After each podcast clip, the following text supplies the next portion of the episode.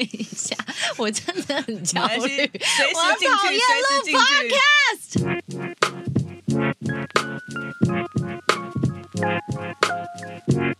今天星期三，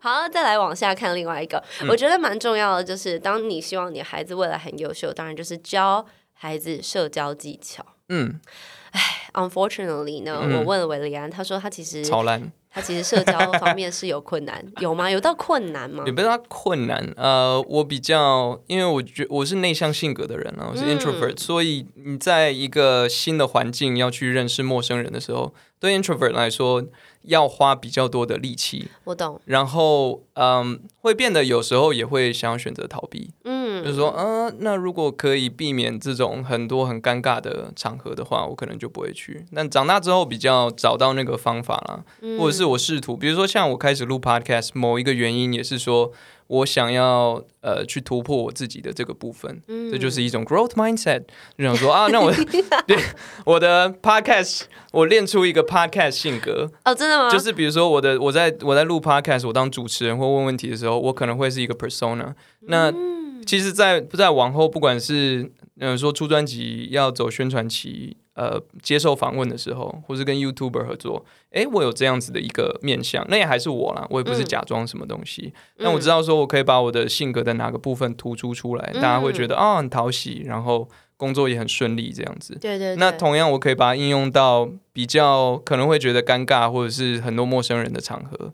那我可能去了以后，哎，我把那部分性格打开，大家觉得哦比较 easy 啊这些的。嗯那那其实有花一点功夫啦，也是看了很多的，看很多很多的 YouTube 啊，看一些书啊。你真的你去看书跟 YouTube 学对对对对对，我可以推荐大家，如果你觉得自己是呃 introvert 的话，然后你的英文也还 OK，可以去看一个 一个 channel 叫做 Charisma on Command，、嗯就是魅力。anyways，对，就是要我也不知道怎么翻译，不不，嗯，就是哦。就是呃，毫不费毫不费力的，还去对自己找 Charisma on on Command on command，对反正它里面它很有趣，它会去分析说哦，不同的好莱坞明星，嗯他为什么讨喜，然后就去看他的不同的访问，然后他有哪一些东西是值得学起来的。嗯，然后有时候看一看，会觉得说，哦，其实我本来就有在做这件事情，就印证到。然后有时候看一看别人做一些什么，哦，好像呃，我也可以采用或是用我的方式去去达到。OK，对啊，有时候一些比如说很简单的 physical touch，当然你不是说跟陌生人就哎摸摸来摸去去。那种，但是有时候就是骚扰直接骚扰，对对对，不是骚扰的方式，就是比如说啊，buddy buddy，可能你嗯。哎感谢你啊，拍拍肩膀啊这种的，嗯。其实是也可以拉近人的距离。那这些我就会记起来，所以就是慢慢慢慢调整到一个哦，我一个舒服的社会化的样貌。嗯，对啊，但是当然这不是一开始就是这样。那你觉得你花了多久时间？我应该有几年的时间吧？那那你觉得现在的你嗯稍微比较稳定了吗？还是还是会吃力嗯，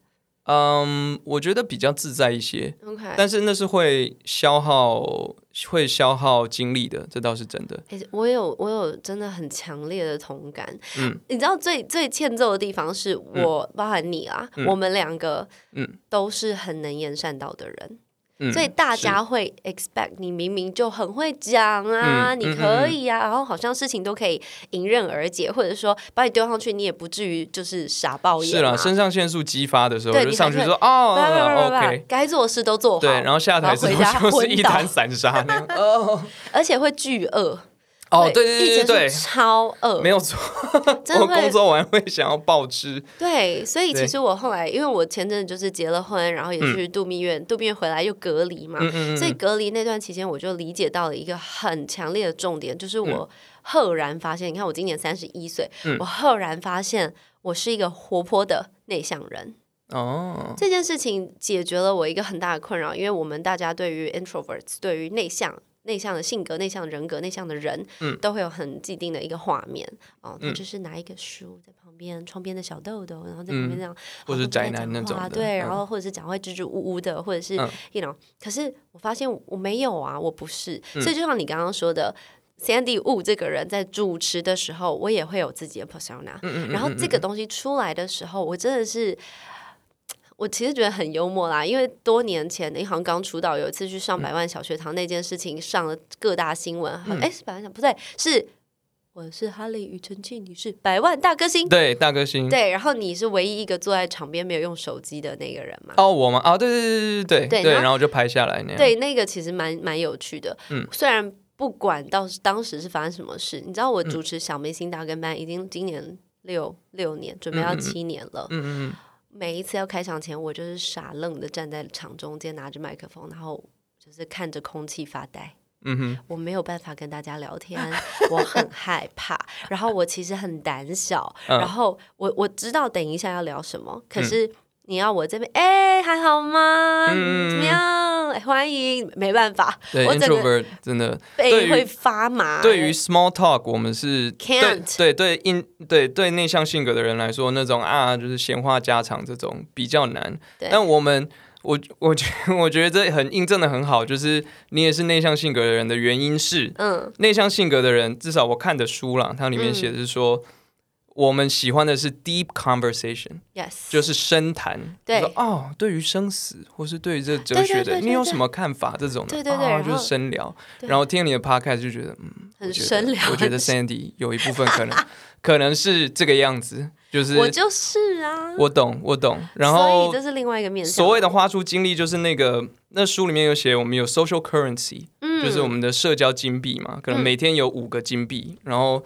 今天做了什么东西？比如说我去工作了，我去面向了很多不一样的人。比如说拿我自己的工作好了，我今天去一个校园演唱了，嗯我唱了两场，我回家就会超级累，因为比如说我在上台前其实都是安安静静，看起来累累的。我同事都这样讲，嗯，你在台下的时候看起来对好像就都会问说你有没有睡饱啊这种什么的，嗯但是一上台就是精力百分之两百那样。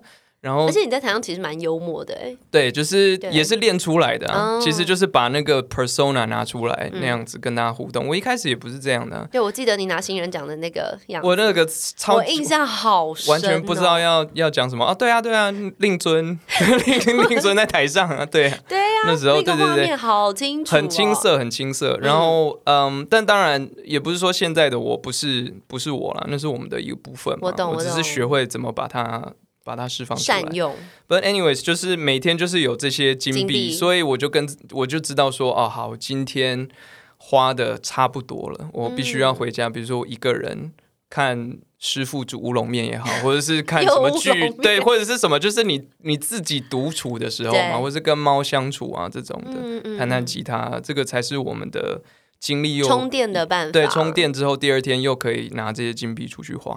哎、认同。其实我自己，嗯，很多人都不知道，因为我在台上也是看起来很淡定的样子，然后好像就是、哦，行云流水啊，整个流程都非常的顺畅。Right, right, right. 可是你知道，我好几次，我真的很多次，我是嗯一下台是发高烧，哇，就是焦虑到这个程度，就是我累到极限，我的抵抗力立刻下降，然后就立刻感冒，立刻哦送医院。完全懂，完全懂。对，然后那个那个恐惧感到现在，我出道嗯七年、八年的时间，嗯我到现在，而且主持自己的节目，我拿着嗯麦克风，我还在后面。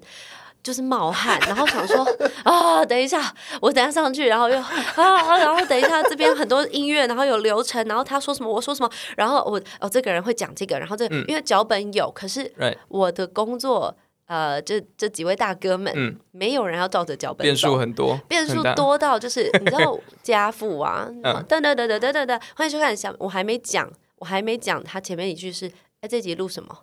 然后我就欢迎收看小明大跟班。然后他讲完，然后我就想说，嗯、我们这集要录的内容呢是什么什么什么什么？就我还是可以把正常的内容做完，但对他来说已经太轻松了。嗯，他不会有紧张感。他我跟他说：“爸爸，我好紧张。嗯他说：“什么是紧张？”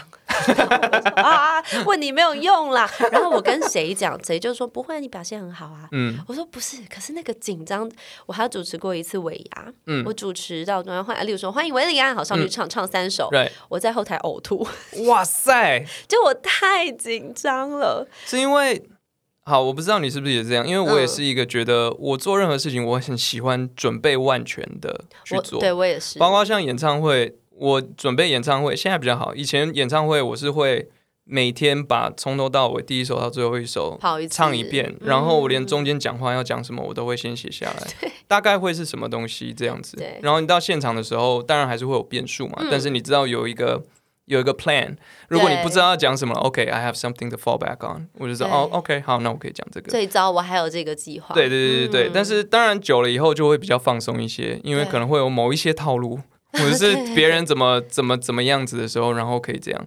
呃，嗯我我觉得某一呃我自己在做表演 performance 这件事情，嗯也是看了看了一些书，然后去嗯研究这样子。嗯，我我我得到最大的呃一个 learning 是说，其实紧张不一定是坏事。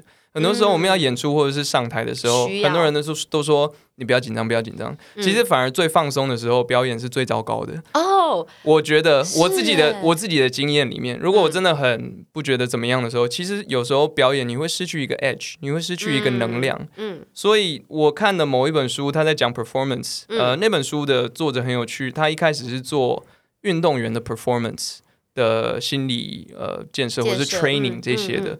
他就说，你每一次每一次的演出，嗯、你在 practice 你在练习的时候，尽量尽量的最贴近真实表演的那样子的状况。嗯然后，当你觉得紧张的时候，其实你不要让自己不紧张，嗯其实是要善用那个心跳加快的东西。对，告诉自己是兴奋，对不对对对，然后把那样子的能量 energy 用到在舞台上面。所以像我我自己有一个 routine，我上台前就是会，比如说握紧拳头，然后一直吸气这种。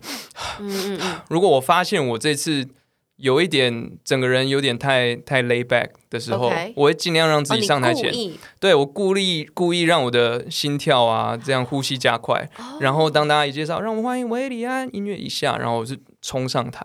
哦，所以会有那样子的能量就蹦蹦跳跳上去。那那样子的 energy 一出去的时候，其实对观众来说，我我觉得表演它是一个能量的流转。对，当你把能量打出去的时候，观众会感受得到，然后他们再把它打回来，所以就是一个互相丢球的。没错，然后有时候在台上，如果你太畏缩的话，观众也会感觉得到，然后观众会替你紧张。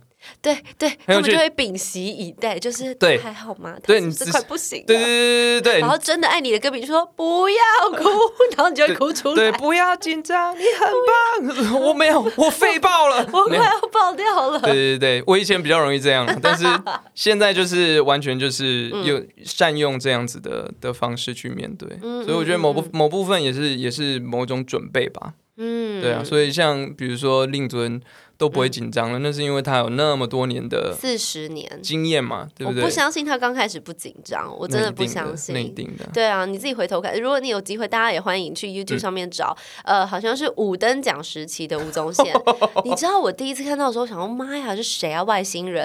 就是好像是哦，就是那个谁，八哥大哥主持，嗯然后就说哎，呃，这欢迎呃什么喜欢爱唱歌的小伙子吴宗宪，嗯然后他出来，他说什么？嗯嗯、是。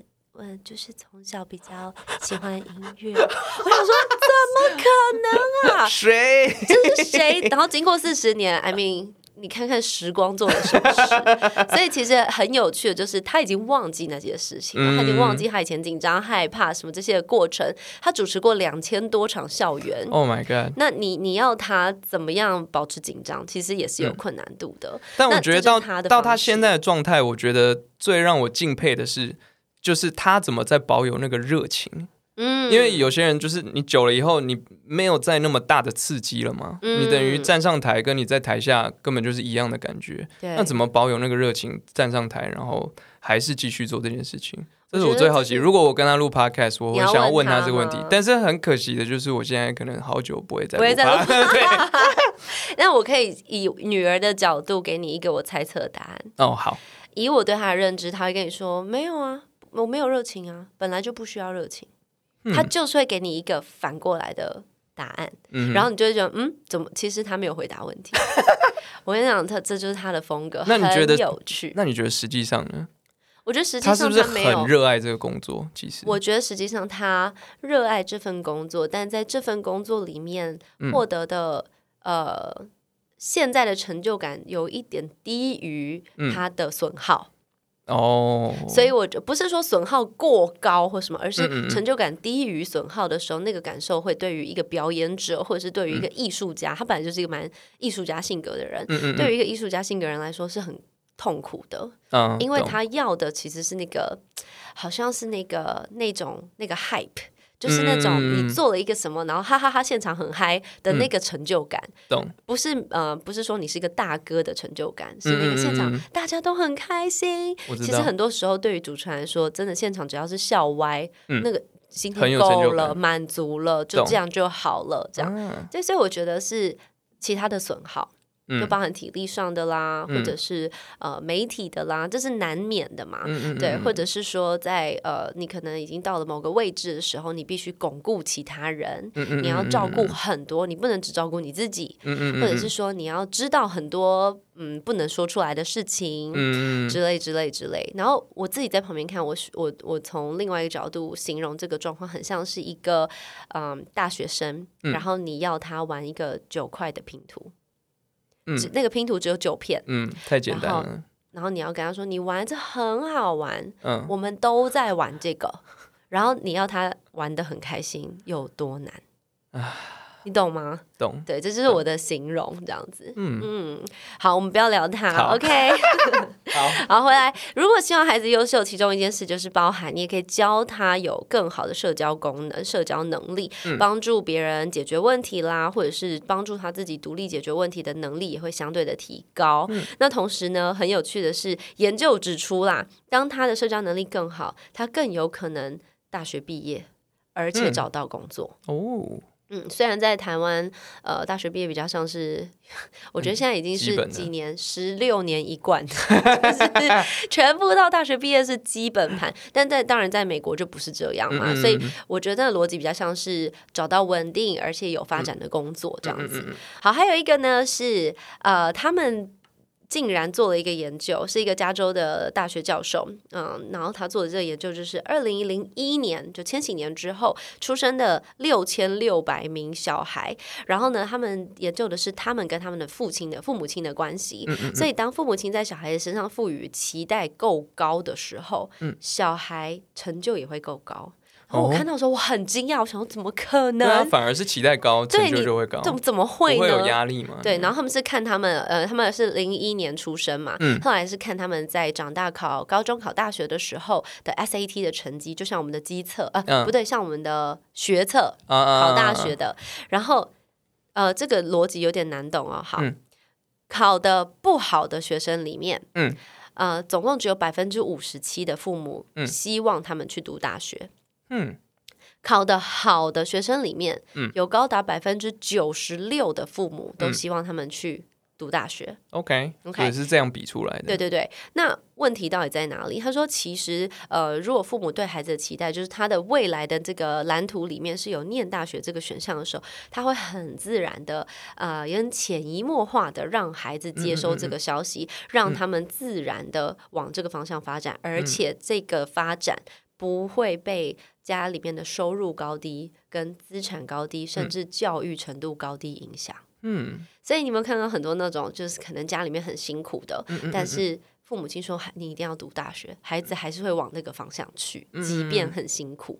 所以也是连接到前面讲的，比如说 growth mindset 这个东西嘛，比如说他没有给他一个天花板，就是我希望你往那边去，我觉得这个比较不是 growth mindset，这嗯个部分比较是皮格马利翁效应，就是在心理学上很多人会。这其实算蛮基本，但嗯就是讲到说，当你对一个人有这个期待的时候，这个人就会成为你期待的样子。哦，对，那这个人对自己有这样期待的时候，皮革马利翁效应也会发生，嗯然后他就会变成他自己期待的样子。这就是所谓的呃正能量啦、正向思考啦、正念力量啦这类东西比较有关的。对对对。嗯可是我觉得，嗯，我个人我个人在看。这类的吸引力法则相关的书的时候，我会觉得它会很容易导向我们现在文化里面所谓的正能量语录。嗯，可是我个人不太支持正能量这件事情，嗯我自己啦，所以很多人说 Cindy 你好正能量，我都会说没有，我一点都 我一点都不正能量。我现在能够说出。呃，这我所谓的正能量，可能只是解决办法，嗯面对的办法。那为什么会有办法？是因为我真的去面对了，嗯嗯嗯，所以表示我是原本是有这个负能量存在的，负面的东西，甚至可以吞噬我的东西。那我的目的是为了要活下去嘛，嗯所以我才拼命的想一个办法来解决这样。那所以其实，嗯，我比较相信的是，这个状况下我们使用到的是皮格马利翁效应，就是当一个父母亲的期待在潜移默化之间影响了对方。所以如果听众你是一个父母亲的话，希望你可以对你的孩子说出你期待的话。因为我觉得父母亲嘴巴说的话是很有力量的，好像是哦，嗯，但嗯好。嗯，因为我现在就在仔细想，因为有些父母会期望过高嘛，尤其是尤其是什么 Asian parents 那种说啊你就是要当医生，你就是要当律师这种的。嗯嗯嗯嗯，当然会有些反效果，有些很叛逆的，但是好像仔细想，大部分有成的还是蛮多的。对啊，就比例是高的，对，这个就要回应到我们下一个了，就等于嗯下一个如何让孩子变优秀这件事情，其实这也是父母的功课啦，嗯就是他必须积极回应孩子发出的信号。嗯所以你刚刚讲的问题就在于，他一直要求，可是他没有回应孩子的需求。嗯嗯嗯所以这两个应该是 comes hand in hand 嘛，所以他必须同时存在。那这个呢，就是另外一种了，就是他讲说，呃，在二零一四年他们有做一个研究。他们研究的是诞生在贫困家庭的孩子，嗯嗯嗯的这个研究，他们说，在这个孩子从出生一直到三岁以前，如果父母亲呢有非常专注、悉心的关照，而且积极、及时的对孩子发出信号给予回应，这个孩子的成长就会有很坚定的基础跟支撑。嗯，despite the fact that 其实他们很有限。嗯，对。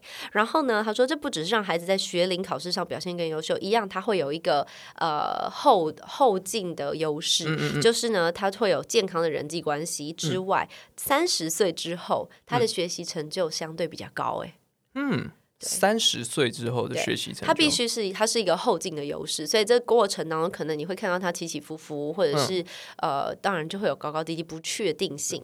但是到三十岁之后，通常在呃出生到三岁之前有受到良好关照的幼儿，他在三十岁之后表现会是相对稳定的。就是好好去回应他的讯号的话，嗯比如说他喜欢这个，不喜欢这个，对然后好像啊，我自身的经验好像有一点，我仔细嗯在想，呃，因为小时候我爸妈不太会去逼我上什么才艺班这种的。他们会问我，比如说，我记得很清楚的是学钢琴这件事情。比如他们先让我去试一堂两堂，然后回来再说啊，那你有没有想要学啊这种的？那如果我记得我那时候说不要，因为我听过很多很可怕的学钢琴的故事，就是什么老师会打人、啊，打手打手，对，然后就不要，那我爸妈也就没有，也就没有逼我。嗯然后到后来是小学的时候，我比较喜欢画画，嗯就是各种的写生啊什么的这些。那我爸妈就有哎感觉到这个讯号，他们就有鼓励我去参加各种的比赛，对对这样子。对甚至我记得他们还有嗯送我去考去考那个美术班。真的，你本来有对，但我没到我没考上啊，没有哦没有没有考上，因为其他那些去考的小朋友是有上什么才艺啊，去补习、补绘画这种的。哦那我没有，完全就是一个自己去自己去玩这样。我觉得这真的是台湾教育的问题，哎，就是嗯美术班你都还要补习考试进去。啊，我就对父母有期待嘛，可是可是我我其实呃，因为像我小呃我小妹她就是读嗯呃呃她是读什么？艺术系，他读视觉艺术传达，然后是在纽约念书。那那个时候，因为他天生真的就是一个超级艺术家，就是他的性格很特别。嗯例如说，像我小的时候，因为我父亲很喜欢音乐，所以他就要我们四个小孩全部都学音乐。嗯那我弹钢琴，因为我的腰椎不好，所以我坐挺弹的时候，我就会很不舒服。嗯那弹一弹，小孩练琴就会哭嘛，然后我就哭哭。我爸就是那种，就是他就会来给我，就跟我说：“哎呦，你因为腰痛而哭，不行，这样就是哭腰。”然后我就，啊，你不要再烦我了，你不要再弄我了，我好累，我背好痛。他说：“哦。”是背痛，是哭背啊 之类之，就我的人生就是建立在这种荒谬的这样。然后我好几次说我不要再练钢琴了，不要不要。他说那不然我们去学长笛，嗯，还是我们去学小提琴。所以我跟你说，我我全部都学过。哦，对，就是长笛、小提琴、呃，钢琴，我甚至还碰过古筝。哦，但是我没兴趣，嗯所以到最后就是哦，你真的要我按就是谈一谈还行啦，但是你真的要我往那个方向发展，还是不可怜的代际。嗯嗯嗯，好，那妙就妙在我那个三妹呢，嗯呃，第一堂小提琴课，嗯。老师进去了，哦，这老师当年的老师现在是个明星，嗯，蔡敏佑。哦，真的哦，蔡敏佑以前是他的小提琴家教，嗯蔡敏佑在。读大学的时候，嗯然后蔡敏佑呢就说：“那那好，来我们来 我们来学小提琴。”嗯。哎，人家敏佑也是对不对？小提琴很厉害，然后进进教室之后进那个房间，嗯，不到二十分钟，然后出来，嗯，薇姐那个，嗯嗯我真的没有办法。他说啊，为什么？怎么了？他说呃，因为我小妹就是左手拿着琴，右手拿着弓，然后就手垂直放在两腿旁边，然后就站着，嗯然后眼神就是放空，整整二十分钟。然后他怎么跟他说？来，你听，呃，就是刚开始说，你看小蚂蚁的声音，然后大象的声音，或者说，哦，这哆瑞咪，然后在这边你看按弦，哇，这好好听哦，他就直接就是完全的僵尸 化，就是停住二十分钟，整整二十分钟不动。然后我妈就进去说：“哎，你怎么啦？怎么？”我妹就飘出一句：“我不想学小提琴。”然后我妈就说：“啊，学一下好不好？老师都来了，我们就学。哎，你看这堂课只剩下四十分钟喽，那我们就把它学完好吗？”我不要。然后就就这样。然后我爸回来，然后那个他，我们就跑，就我妈就说：“哎，怎么办？这个这个小女儿状况很多哎，没办法学。”然后妈，我我爸就说：“啊，不然钢琴咯，钢琴这样、嗯摆到钢琴椅子上，一样僵化，直接就是就这样停了，就就只差那个他没说什么，我姑妈个鸡皮送给他，他就是这样，他就停住，然后不动，我就是不要这样，嗯所以我爸就是直接放过他。嗯所以我妹妹的艺术家性格真的就是我不要就是不要，然后最后真的就是哇双两个两个我的双亲呐、就是在那边，那你想做什么？你们喜欢什么？就他们反而是更多的去关注你要什么东西。啊，最后他飘出一句话：“我想画画。”后来他就哦真的一一路画到大学毕业。就他就是那为什么会讲到这个？嗯他呢根本画到好到一个程度，他没有申请大学。嗯是他把 portfolio 寄出去，可是你要申请，你要写 personal essay 啊这些东西，嗯嗯嗯嗯他没写。然后他最后一天截日这个截止日到了，嗯他也没写，他想说，把它算了，不想写算了，这样，然后他就睡觉。然后一个礼拜之后，他竟然接到他读的那个学校打电话来说：“哎，请问是谁谁谁吗？怎么样？我们收到你的 portfolio，我们邀请你来我们学校读书。” 哇塞，他都不知道他前面两个姐姐已经拼命到什么程度，然后他就说：“嗯，OK，好啊。”这样，然后就跟我妈说：“嗯，妈妈，我要去纽约念书喽。”然后他就就自己一个人就去了。他就这就是这就是他的过好程。哦，所以其实说真的，就是父母亲有没有去回馈孩子的需要，跟他丢出来的信号，其实是很重要的事嗯情。嗯嗯对啊，所以后来就他就莫名其妙，哎，好几所大学都就是免钱让他读，嗯，但你知道国际学生读有多贵嘛？真的真的是很可怕。所以其实这个就让他就过了这一关，这样子。嗯嗯嗯所以我们刚刚讲的就是有没有积极回应孩子发出的讯号，跟呃。给他的要求、期待是高的，他必须是一起发、同时发生的。嗯嗯那当然，在我们的这个年代，因为我妹小我很多岁嘛，所以嗯我们这个年代毕竟升学制度的压迫嘛，或者是激烈，让父母亲其实根本也不敢再去有多余的、嗯呃，就是你要不要发展别的啊？你要不要试性发展啊？对要不要试试看什么什么？所以大多数时候上高中、大学之后，我们才会自己去找寻。对所以这部分我觉得相对比较亏欠一点点，比较嗯少一点点这样。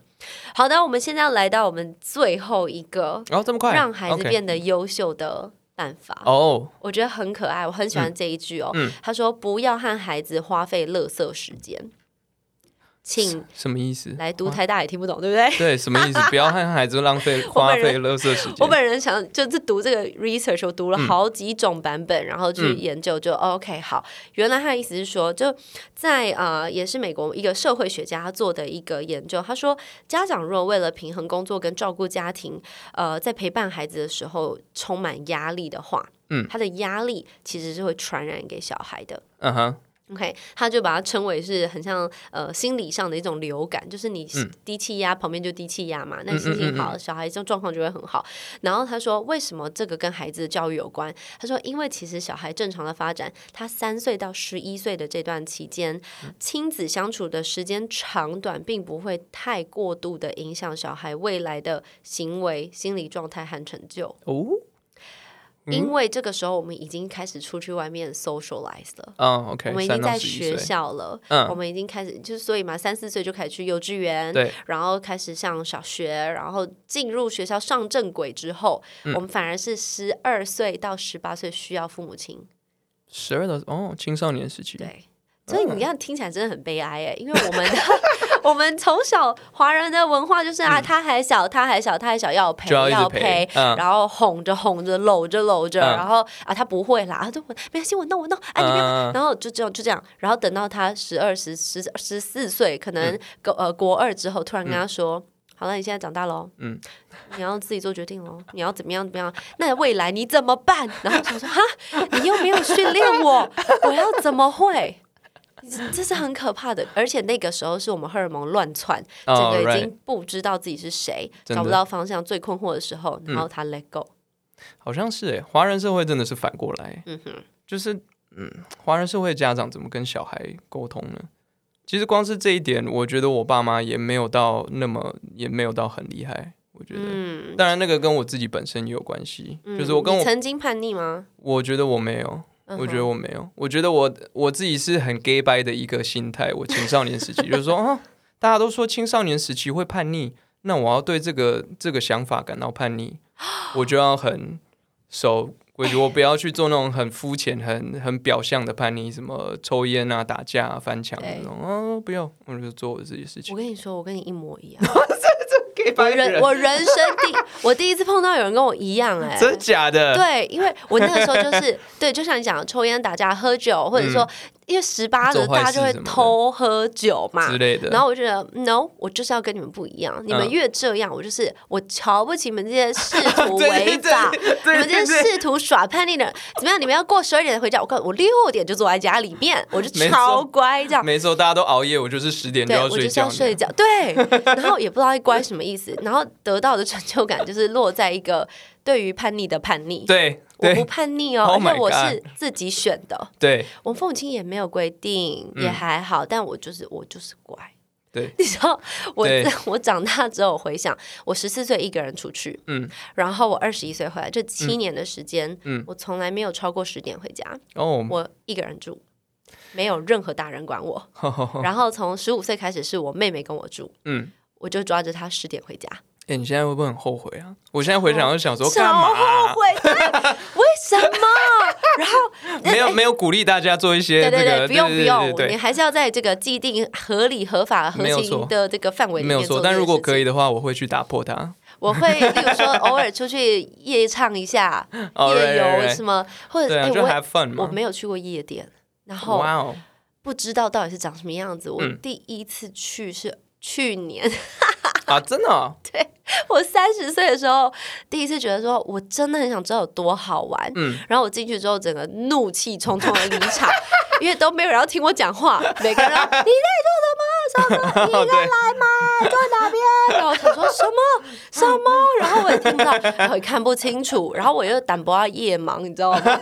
我整个就这是什么地方好玩在哪？然后音乐很大声，然后嗯朋友们就是为了闹我，就故意请那个啊、呃就是嗯，怎么讲，跳艳舞。啊然后那我也是女生，她也是女生，然后她靠近我，我跟你讲，我吓哭，吓哭，太靠近了，太靠近了，我没办法。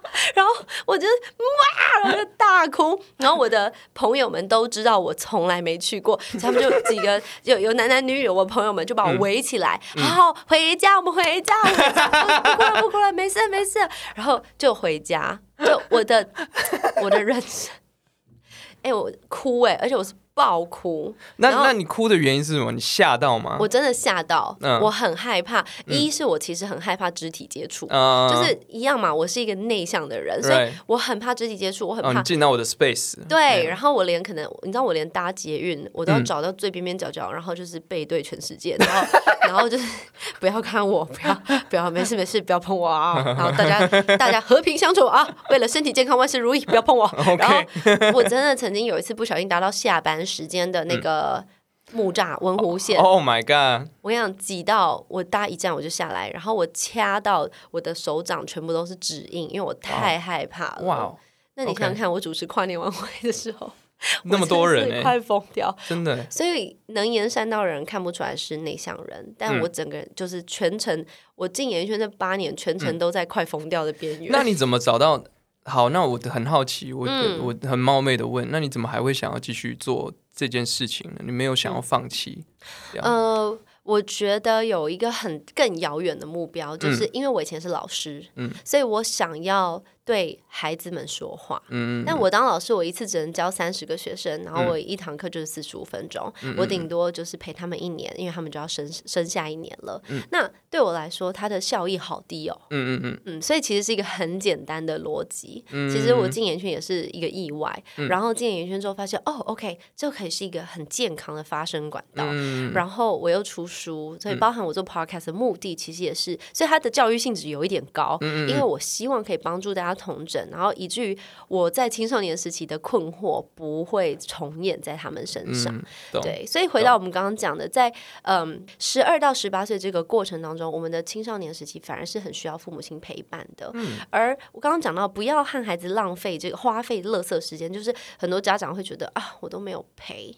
嗯。然后我应该要陪几个小时，然后反而他自己造成自己很大的压力，嗯嗯然后这个很大的压力呢，也会让孩子变得很不快乐。嗯。所以真的就是，嗯，这叫什么？Quality over quantity 才是重要的。嗯嗯嗯你就是数量多，你不如全部都是非常低调、很专注，嗯。然后很 focus 的在听孩子说话，跟他相处，对孩子才真正能够造成更好的影响。那像回呃，这把刚刚我们讲的这六个全部统整起来，这是第七个，嗯。把这六个统整起来，其实说真的，我们刚刚讲到也包含像是常见的直升机父母啊、嗯虎爸虎妈啊，到最后都会 backfire。嗯其实是很可怕的事情，就是孩子到最后的反弹会远远超过我们想象的，嗯因为生命真的会找到自己的出路。好像那是，其实说真的，我自己的体会，我们的父母亲都有给我们一个健康的框架，嗯嗯嗯，有该限制的东西，嗯、但是他们也允许我们适性的发展。然后我觉得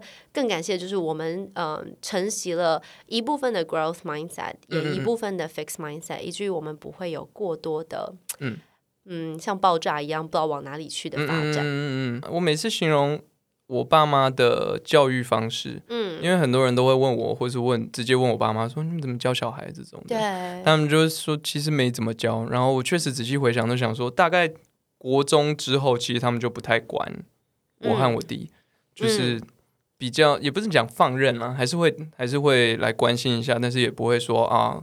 很 breathe down your neck，就直接在背后这样一直看着你这种的，他们没有到，没有他会真正的就是给你一个架构，对你不要不要超出就还好，对，然后跟那个环境，对嗯你需要什么，你跟我们讲，这样子。你真的在这边谢谢吴爸爸、吴妈妈，还有韦爸爸、韦妈妈，没错，谢谢你们 呀。所以聆听的观众朋友，我们今天呢邀请到优秀的维里安，还有优秀的啊不敢不 Sandy，、敢我们一起来讨论这个优秀的话题。但我最终想要跟大家说，即便你认为在世俗上来讲，你可能不是所谓的很优秀，或者嗯是以普世价值来说，你离优秀还有一个距离，It's yet，not 嗯 yet。not yet，not 没 yet 关系的，一切都是有更好的发展。生命会追寻完美，因为完美是轻松的。嗯，但是我们不要有完美主义，嗯好不好？嗯嗯祝福大家，谢谢维里安呀谢谢 Sandy，谢谢大家。就算是这个世界把我抛弃，而至少快乐，伤心我自己决定，有什么了不起？